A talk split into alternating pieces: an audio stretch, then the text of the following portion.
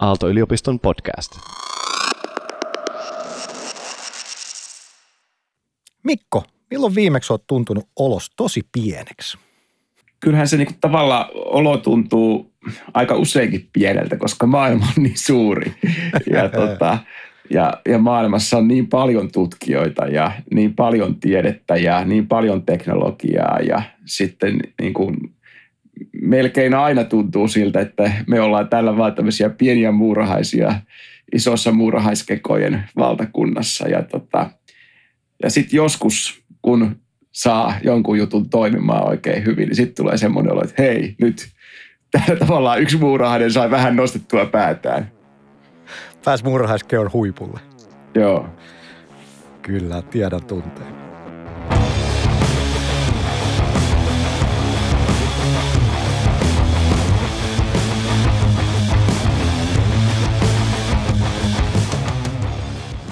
Tämä on Kahvit näppikselle, Aalto-yliopiston tietotekniikan laitoksen podcasti. Ja tässä sarjassa kysytään, mitä teknologia voi opettaa meille maailmasta, ihmissuhteista ja itsestämme. Tänään meidän inhimillisyyden opettajana on kvanttimekaniikka. Sen edessä Taviksen käsityskyky ja niin kutsuttu maalaisjärki on koetuksella – ja kuitenkin samaan aikaan kvanteista on tullut vuosien saatossa kaiken maailman elokuvien ja skifisarjojen taikatemppu lähes kaikkeen mahdolliseen. Aikakoneet, juonen käänteet, kuolleet sukulaiset ei ole ongelma enää, koska kvantti. Mutta mitä oikein on tämä kvanttiteknologia, jolle annetaan mystiikan viittaa? Vaikka kyseessä on ehkä kuitenkin ihan vaan arkisesta asetelmasta, että me ei vaan vielä ymmärretä kaikkea ja siksi sitä pitää tutkia. Ja mun vieraana tänään on Mikko Möttönen, joka on kvanttiteknologian professori Aalto-yliopistossa ja VTTllä. Tervetuloa Mikko. Kiitos paljon Rista.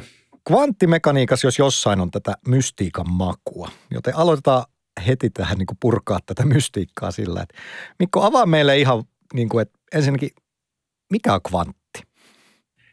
No kvantti tarkoittaa siis tällaista yksittäistä niin kuin energiapakettia oikeastaan, eli se fysikaaliset systeemit voi ottaa vastaan energiaa tai luovuttaa sitä vain tietyissä tällaisissa niin kuin äärellisissä energiamäärissä tai paketeissa. Ja se on, niin kuin, se on se kvantti. Ja yleensä sitähän ei nähdä, koska se kvantti on niin pieni, että yleensä mm. ei nähdä, nähdä sitä tota, niin, niin arkielämässä, mutta sitten kun me rakennetaan laitteita tai jopa ihan normaalissa atomeissahan sitten nähdään niitä viritystiloja.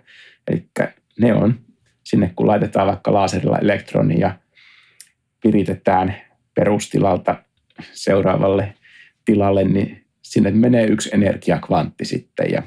Mutta tärkeää on, että kvantti on siis energiaa, eikä esimerkiksi jotain materiaa. Vai onko se niin, että meidän materia sitten koostuu näistä eri energioista, joista sitten on niin kuin atomeja. Että näinkö, näinkö tämä perus, ehkä peruskoulu jopa lukiofysiikka menikään? No, no materia ja energiahan on niin kuin vähän sama asia. Suhteellisuusteoriahan meille sen kertoo, että, että jos me lisätään johonkin systeemiin energiaa, niin sen massa kasvaa. Niin. Et sitten, sitten tietysti missä muodossa se energia on – mutta energia niin, itsessään niin. oikeastaan ei tarkoita mitään. Se, ener, energia, energia, se, se tässä, tässä, tässä on tämä jännä juttu, että mun no mielestä niin. energia itsessään ei tarkoita mitään. Se on vaan, se on vaan tämmöinen lasku, se on vaan kirjanpitoväline, siis energia. Joo. Eli jos me hilataan palloa mäen päälle ja sanotaan, että sillä on potentiaalienergiaa niin paljon, mutta siis eh, eihän se tarkoita, se, se vaan, me vaan sanotaan, että okei, sillä on sitten mahdollisuus vaikka saada sitä nopeutta, kun me päästetään se valumaan alas. Eli energia on vain tämmöinen kirjanpitoväline mun mielestä. Onko se vähän niin kuin raha? Tavallaan, koska eihän raha ole oikeasti olemassa. Sehän on vain kirjanpitoväline. Per, peri, periaatte, periaatteessa, periaatteessa, joo. Mulla on nyt mielessä tämä tämmöinen aurinkokunta näköinen, tiedätkö, Fysson oppikirja, että siinä on se atomi, äh, siinä on se ydin siinä keskellä ja sitten ympäri pyörii niitä elektroneja. Ja nyt niin kuin tavallaan siihen mielikuvaan, niin tämä kvantti, eli nämä energiapaketit, niin oliko ne nyt niin, että tavallaan, että jos mä ajatellaan sitä elektronia, joka pyörii se ytimen ympärillä siinä atomissa, niin nämä energiapaketit liittyy tohon mielikuvaan miten? Just tämä aurinkokunta-ajatus oli ennen kvanttimekaniikkaa. Ehkä, okay. niin kuin, mutta nyt kvanttimekaniikassa niin kuin tavallaan itse asiassa se ei olekaan niin, että se elektroni pyörii siellä ympäri, vaan se on jakautunut se ytimen ympärille. Jo, silloin on todennäköisyysjakauma. Ja tota, se elektroni voidaan siis ikään kuin nyt sieltä alimmalta radalta, jonne se on jakautunut, sitten virittää just sinne ylemmälle radalle ikään kuin niin kuin kauemmas siitä Kauemmas ikään Joo. kuin, että vaikka kun niin kuin maa vietäisi Marsin radalle, niin voit ajatella, että, että sitten sillä, sillä, on, niin kuin, sillä on enemmän energiaa. Eli se värähtelee sitten se kvanttitila suuremmalla taajuudella, kun se on siellä kauempana, kun se ydin pyrkii vetämään sitä puoleensa. Mutta jos palataan nyt niin kuin siihen, että mitä tavallisen tallaajan tai, tai kenen tahansa pitäisi tästä kvanteista ja kvanttimekaniikasta ymmärtää, niin tota, ehkä nimenomaan just ajatellen sitä, että siihen ei syntyisi semmoista vääränlaista niin kuin mystifikaatiota. Asiat on vaikeita, näin. ei siinä mitään. Niin mitä sä sanoisit, mitä siitä meidän kaikkien pitäisi ymmärtää, vähän niin kuin, että jalat pysyy maassa? Se pitäisi ymmärtää, että siinä ei ole mitään mystiikkaa. Eli kvanttimekaniikassa ei ole, mystiikkahan tarkoittaa jumaluuden tavoittelua, yliluonnollista. Joo. Siinä ei ole mitään yliluonnollista – ehkä kannattaisi just ymmärtää se, että se on totta, se on tiedettä, teknologiaa ja, ja sitä nyt kovasti kehitetään kvanttiteknologiaa ja kvanttitietokoneita ja sieltä niin kuin yritetään saada ratkaistua sellaisia teknologisia ihan käytännönkin ongelmia, mitä ei vielä pystytä ratkaisemaan tai ei vielä tarpeeksi hyvin pystytä ratkaisemaan. Kvanttitietokoneista pitäisi nyt ehkä ymmärtää se, että, että niin kuin ne on nyt kehityksen alla, lupaava teknologia, mutta vielä ne ei tuo meille niin kuin konkreettista hmm. hyötyä arkeen. Että tässä niin kuin nyt pitää tosiaan panostaa paljon niiden kehitykseen ja, ja parannukseen ja tota, niin saada ne toimimaan, jotta niistä olisi meille hyötyä. Onko sinulla esimerkkejä, että kuitenkin jossain nyt jo käytetään, niin kuin sovelletaan kvanttimekaniikkaa tai kvanttikoneita tai jotain? Meidän tietämättä, että me ei ehkä hiffatakaan? Tota, kyllähän siis niin kuin tutkimuskäytössähän nyt on paljon kvanttitietokoneita ja, ja, ja opetuskäytössä ja sitten joitakin niin kuin tämmöisiä kvanttiominaisuuksia kyllä on niin kuin ihan hyötykäytössäkin. Eli puhutaan silloin kvanttiteknologiasta, joka on niin kuin laajempi käsite mm. kuin kvanttitietokoneet. Kvanttiteknologiassa muun muassa se pitää sisällään tämmöiset kvanttisensorit ja kvanttiviestinnän. Ja, ja tässä kvanttiviestinnässä esimerkiksi on tämmöinen niin kuin, ö, salattu tietoliikenne, eli voidaan välittää tietoa kahden pisteen välillä ilman, että sitä voi edes periaatteessa salakuunnella. Siitä, siitä mm. sitä lankaa, mikä siinä välissä menee. Ja tällaisia kvanttisalausverkkojahan on niin kuin nyt rakennettu Kiinaan ja Yhdysvaltoihin ja nyt Euroopassakin se rakennus on okay. käynnissä palataan tota, pyöritellään tätä vähän tätä helppoa versus vaikeaa versus mystistä. Ja tosiaan niin kuin mä sanoin tuossa, että no ainakin leffoissa, voi olla, että kirjallisuudessa käytetään kvanttijuttuja ja fysiikkaa ja kvantteja, että hypitään ajassa ja tehdään mahdottomista. Mutta onko siinä nyt sitten, onko siinä kuitenkin kvanttifysiikassa tai kvanttimekaniikassa, kvanttite, onko siinä jotain erityisen vaikeaa tai erityisen outoa – sä oot asiantuntija. Niin mitä sä sanot? No onhan siinä, niin kuin sanotaanko, just erityisen vaikeaa ja sen takia mun mielestä erityisen mielenkiintoista. Siis onhan ihan klassisessakin maailmassa hyvin paljon niin kuin monimutkaisia asioita, vaikka merten aaltojen kohina, niin siis älytön, vaikea, vaikea ihmisten ymmärtää, miksi just se kohisee niin. Ja kun sitä lähdet tietokoneella mallintamaan, niin noin periaatteessa, jos meillä vaan sa, voitaisiin saada tarpeeksi muistia ja laskentatarkkuutta, jotta ne merten aaltojen kohinat voitaisiin mallintaa. Se, että kun sä alat isompaa ja isompaa aaltoa mallintamaan, niin okei, sun pitää eh, jossakin potenssissa kasvattaa sitten niin kuin muistin määrää ja, ja laskenta-aikaa. Laskentatehoa. Mutta kvanttimekaniikassa se kasvaa eksponentiaalisesti. Eli, ja, ja tässä niin tulee se, että – kun sä alat laittaa vaikka niitä kaikista yksinkertaisimpia kaksitasosysteemejä, eli kaksi kvanttimekaanista tasoa, josta puhutaan kupitiksi, eli alat laittaa lisäämään kupittien määrää, jos sä haluat sen koko kupittimuistin yhteisen tilan selvittää tai pitää kirjaa edes siitä niin kuin normaalilla tietokoneella, niin sulla mm. tulee noin kaksi potenssiin kupittien määrä sitten tavuja, mitä sä tarvit ja aika äkkiä se sitten kasvaa se muistin tarpeen määrä, niin kuin, että tulee enemmän tavuja kuin maailmankaikkeudessa hiukkasia.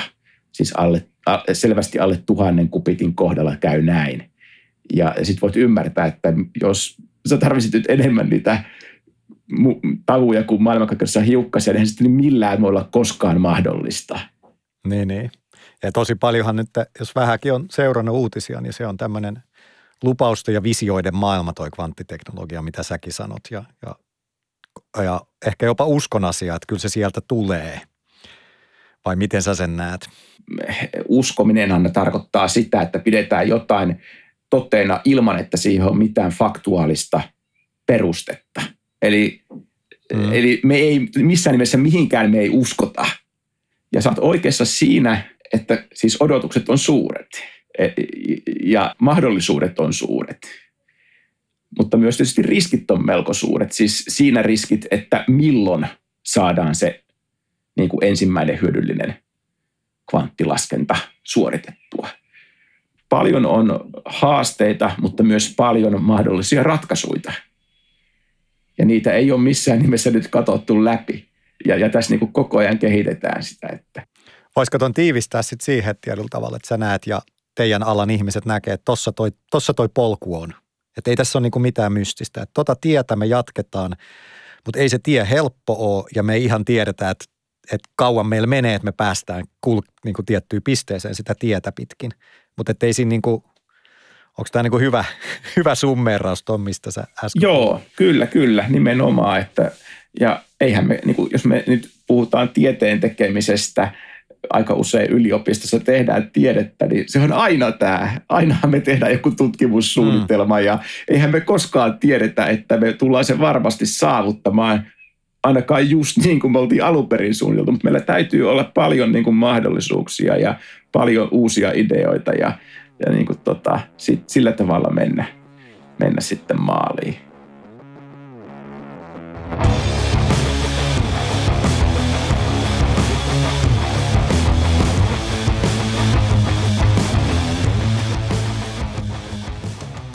Puhuttiin paljon siitä, että mikä tässä on nyt vaikeaa ja hankalaa ja outoa, mutta käännetään kolikko toisinpäin. Et mikä tässä nyt sitten on kvanttimekaniikassa, kvanttiteknologiassa? Mikä, mikä sun mielestä siinä on helppoa?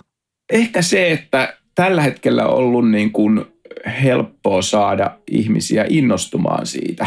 Ja sehän on kaikista tärkeintä, että jos me halutaan jotakin kehittää, meillä on valtavan suuri haaste – joka me halutaan ratkaista, niin ei sitä yksi tai kaksi tai kymmenen tai satakaan ihmistä vielä ratkaise, vaan siihen tarvitaan enemmän, enemmän vaan niin kuin työvoimaa ja, ja massaa.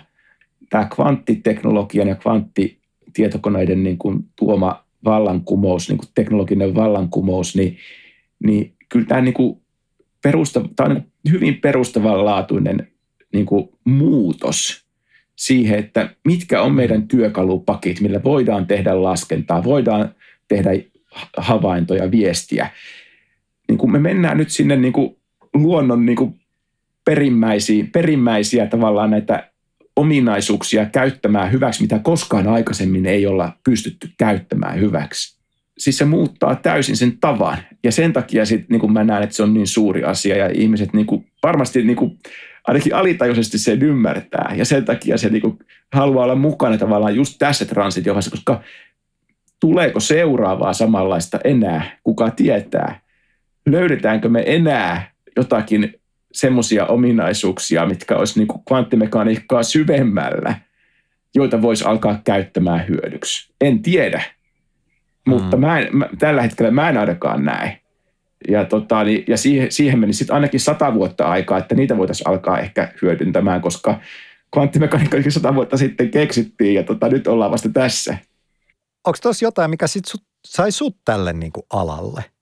Että sut niin kuin kvanttiteknologian tutkijaksi. Mikä sun oma, oma innostuksen polku on ollut? Siis kvanttimekaniikka just sen takia, kun se tuntui haastavalta, niin se tuntui myös mielenkiintoiselta ja kiehtovalta – ja tota, niin, niin se niin kuin sai, sai sitten tota, innostumaan siitä alana.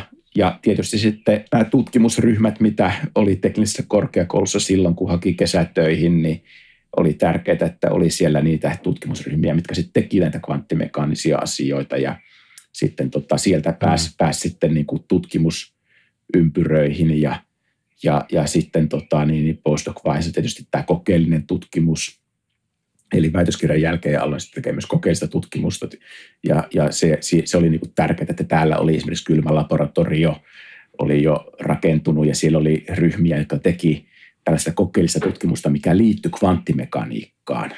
E, eli se sai niin kuin mut hmm. kiinnostumaan. Jos se, jos se kokeellinen tutkimus olisi ollut vaan vaikka sitä jäähdytysjärjestelmän viilausta, niin tus, en mä olisi kiinnostunut sitä, mutta kun siellä oli näin hienoja tämmöisiä laitteita pysty tekemään suprajohtavista piireistä ja myös ne käyttäytyi kvanttimekaniikasta ainakin sitten mittausten mukaan. Näin oli. Että, että, että tota, niin se, se, ne oli niin näitä tärkeimpiä asioita. No sanoisit, oliko sinulla semmoista itselläsi jotain alitajusta sillä että hei, tässä ollaan niin kuin isoja juttuja äärellä. Että tämä on nyt niin kuin sun elinaikana niin kuin näitä isoja tieteellisiä paradigmoja, joihin niin kuin pääsisi tarttumaan? Opiskeluaikana sitä ei ymmärtänyt ehkä niin laajasti, vaan sitä niin kuin vaan katto, mm. katto niin kuin vähän kapeammin. Mutta sitten tietysti meillä oli tämä kvanttilaskennan kurssi. Ja kyllä silloinkin ihmiset oli tosi innostuneita siitä, niin kuin hirveän monet. Mutta silloin nämä, nämä, tämä rautapuoli oli niin alkukant, alkuvaiheessa – että et se tuntui siltä, että ei tästä niin kuin meidän elinaikana tuu kalua. Et, et, vo, siis just niin kuin kvanttitietokoneissa. Niin, kvanttitietokoneissa vai? nimenomaan, niin. että et, et, et, kun oli vasta ensimmäinen kupitti saatu, niin kuin suprajohtava kupitti just ja just mitattua ennen kuin se informaatio kuoli pois siitä. Että tämä, vaiheistu, tai tämä vaihe, vaihe, vaiheen muuttuminen kahden tason välillä, niin se oli just saatu mitattua. Ja tota, ja, ja nyt tuohon muuten tulee toi.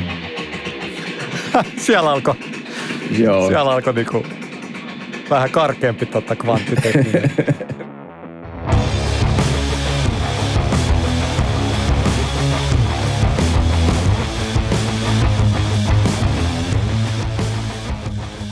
Tosiaan, Jatketaan reeneen. Tosiaan tota,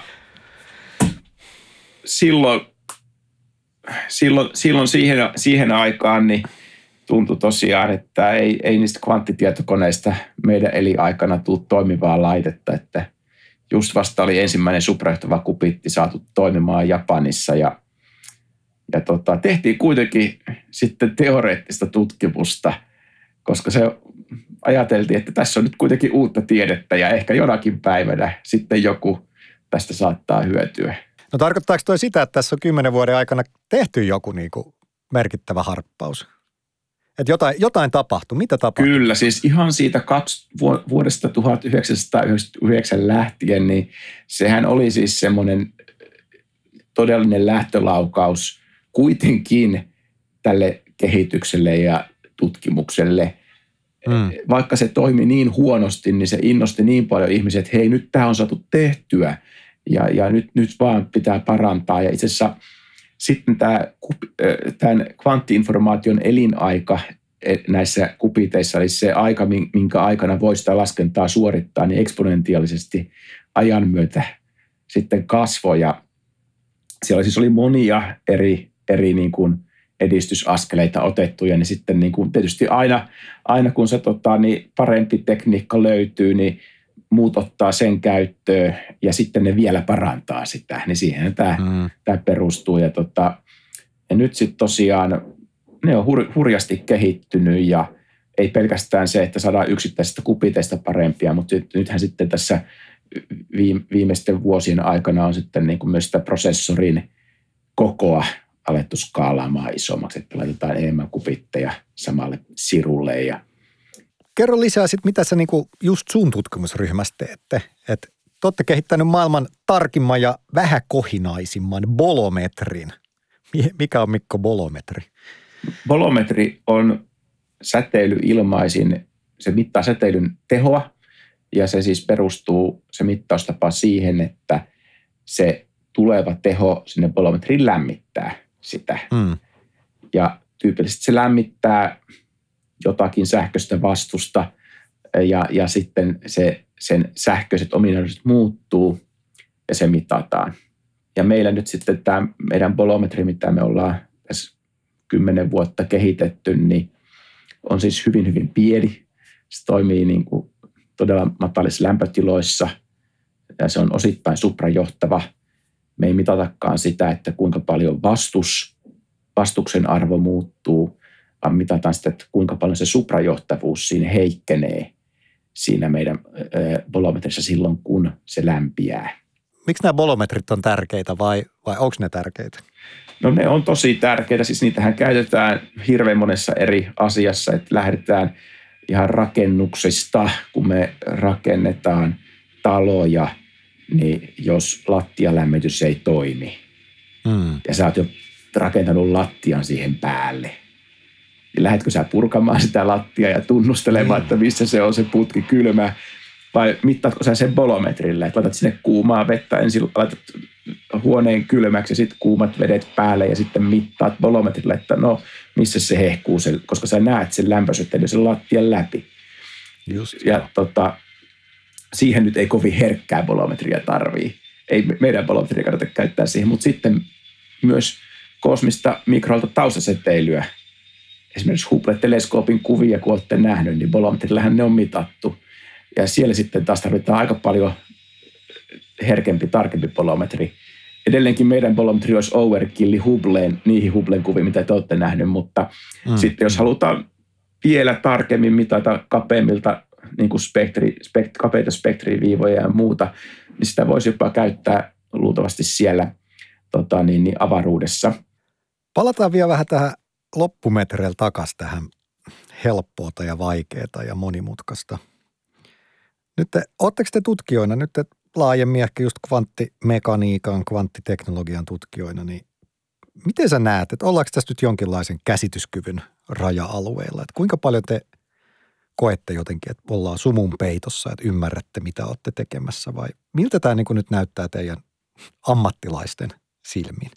Ei tämä sen kumman, kummallisemmalta näytä varmasti kuin mikään muukaan tieteen ala tuosta näkökulmasta. Ja tietysti nyt sitten se on niin kuin hyvä kysymys, että kun kvanttitietokoneet, sitten kun ne toimii hyvin ja tarkasti, ja jos ne mm. voi nyt sitten suorittaa näitä laskuja, mitä supertietokoneet ei voi, mm. mitenkä me voitaisiin käyttää niitä kvanttitietokoneita sitten itsessään vastaamaan näihin kysymyksiin, mitä meillä on.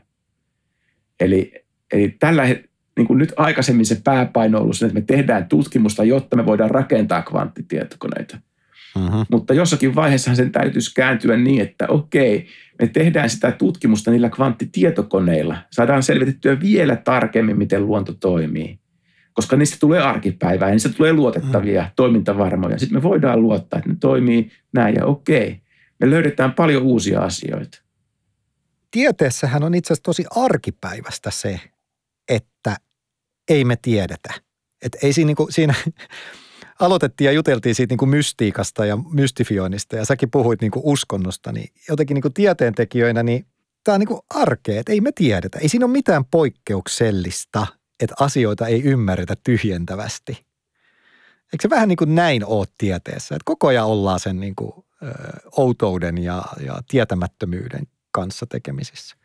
Kyllä joo, et, e, eihän se sitten, niin kuin jossakin, jossakin määrin tiede myös on niin asioiden toistetta, toistettavuutta. Eli tehdään mm. ensimmäinen löytö, sitten se pitää toistaa ja toistaa se koe, jotta saadaan varmuus. Mutta itse asiassa nykypäivänä on enää on hankala edes julkaista tällaisia toistoja. Aina pitäisi keksiä sitä jotakin uutta, mikä oli aikaisemmin tuntematonta ja ikään kuin sitten se toistettavuus niille vanhoille näytetään yleensä sitä kautta, että meillä on joku yksi pikku uusi juttu ja me tehtiin kyllä ne samat, mitä näitäkin aikaisemmin, mutta nyt parannettiin mm-hmm. vielä.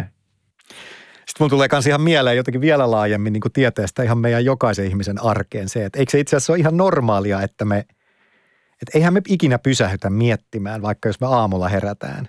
Että me jotenkin niin tyhjennettävästi käytäisiin läpi, mitä tämä päivä tuo tullessa. Että aika paljonhan mekin mennään arkea eletään niin kuin sen perusteella, että ei meillä ole vastauksia ja, ja että et, et jos joku, joku striimauspalvelu suosittelee meille jotain elokuvia, niin eihän me aleta, niin kuin, eihän se tuota meille mitään ongelmia, että me ei nyt ymmärretä, miten se toimii tai, tai muuten. Että. Niin, näin se on. Ja, ja sen takia mä nyt just painotinkin sitä, että ei, ei siinä kvanttimekaniikassa, kvanttitietokoneessa ole mitään mystiikkaa tai uskon asioita, että se on ihan business as usual, mutta hyvin, hyvin tota, niin, niin, mielenkiintoinen. Hmm, nimenomaan. Että se kaikki, mitä ei vielä tiedetä, on itse asiassa se, se innostuksen kohde.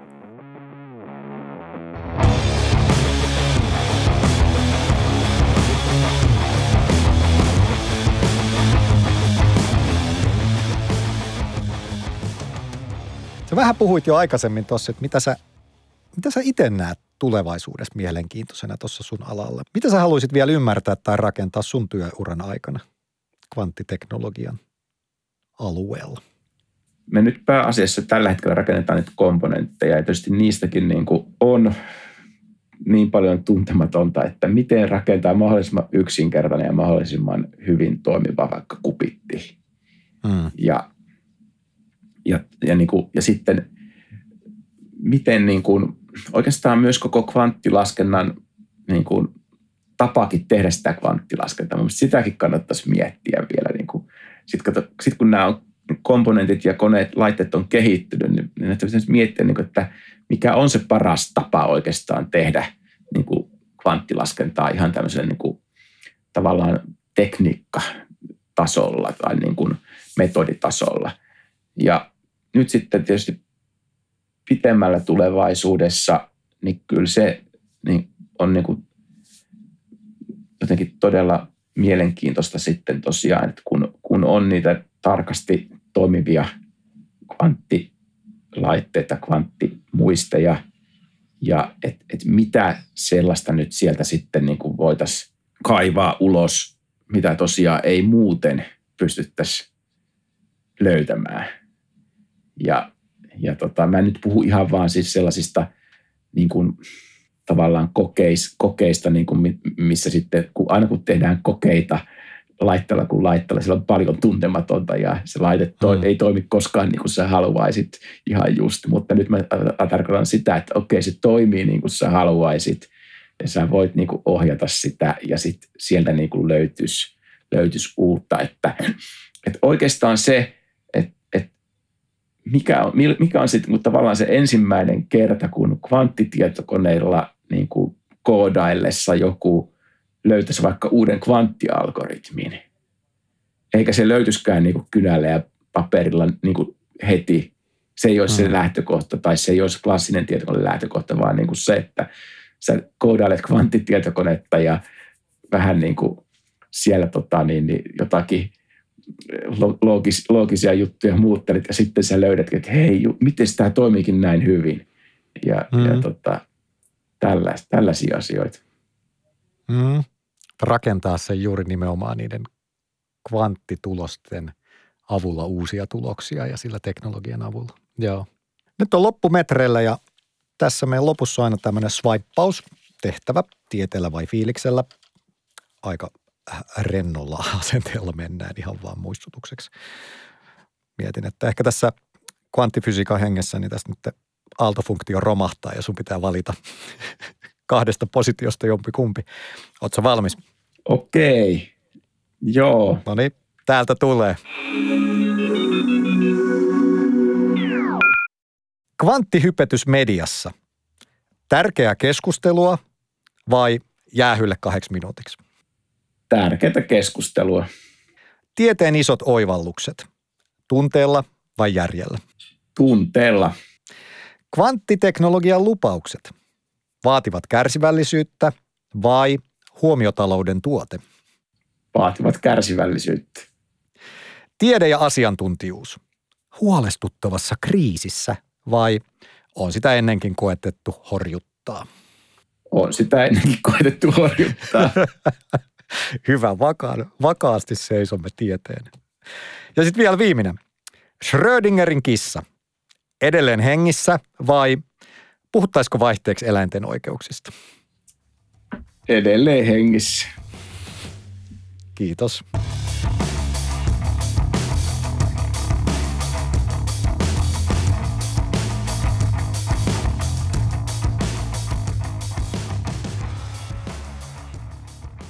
Ihan ihan viimeiseksi oli tämä meidän fiktionurkka. Eli me ollaan, aina meidän vieraamme ovat saaneet tuoda mukana jonkun fiktiivisen hahmon ja lopuksi vielä insinöörihengessä pohdimme, että millainen teknologia tälle hahmolle pitäisi rakentaa. Niin kenet oot Mikko tuon?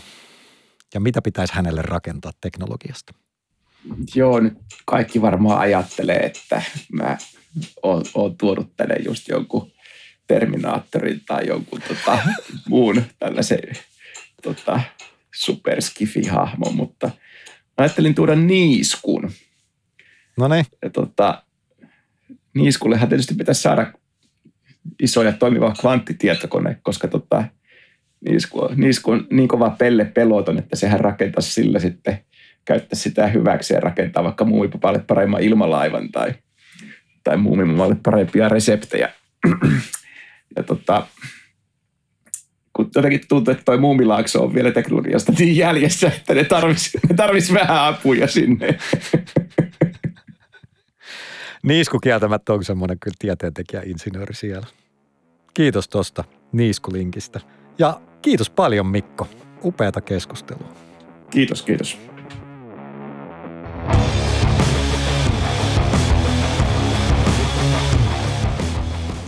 Kuuntelit Kahvit näppikselle podcastia. Ja löydät lisää jaksoja Aalto-yliopiston verkkosivuilta sekä podcast-palvelusta, kuten Apple Podcastista, Spotifysta ja Suplasta. Arjen kvanttifysiikkaa lienee se, että et tiedä, oliko joku podcast-jakso hyvä vai huono, ennen kuin olet kuunnellut sen. Mutta siihen et kuitenkaan tarvitse kissaa tai myrkkyä tai nörttiviisauksia Schrödingeriin, vaan klikkaa sitä nappia, jossa lukee seuraa tai tilaa ja hei, kuuntele itse ne jaksot. Tämä oli Kahvit näppikselle ensimmäisen kauden viimeinen jakso. Kesälaitumilla lehmiä ja bolometrien kanssa voit hyvin kuunnella omat lempparit uusiksi ja ihastella sitä, miten inhimillistä, kiehtovaa ja jopa arkistakin tiede ja teknologia itse asiassa onkaan. Ja tietty sitä, että miten mukavia ja rentoja tyyppejä tieteentekijät on. Sufet Kvertille, eli Ippi, Noora, Anu, Matti, Minna, Olli ja minä Risto. Kiitämme teitä kuulijoita, Hesarin Vision posseja, Aaloviestintää ja markkinointia ja erityisesti meidän vieraitamme. Palaamme kesän jälkeen. Over and out. Tämän sarjan on tuottanut Jaksomedia.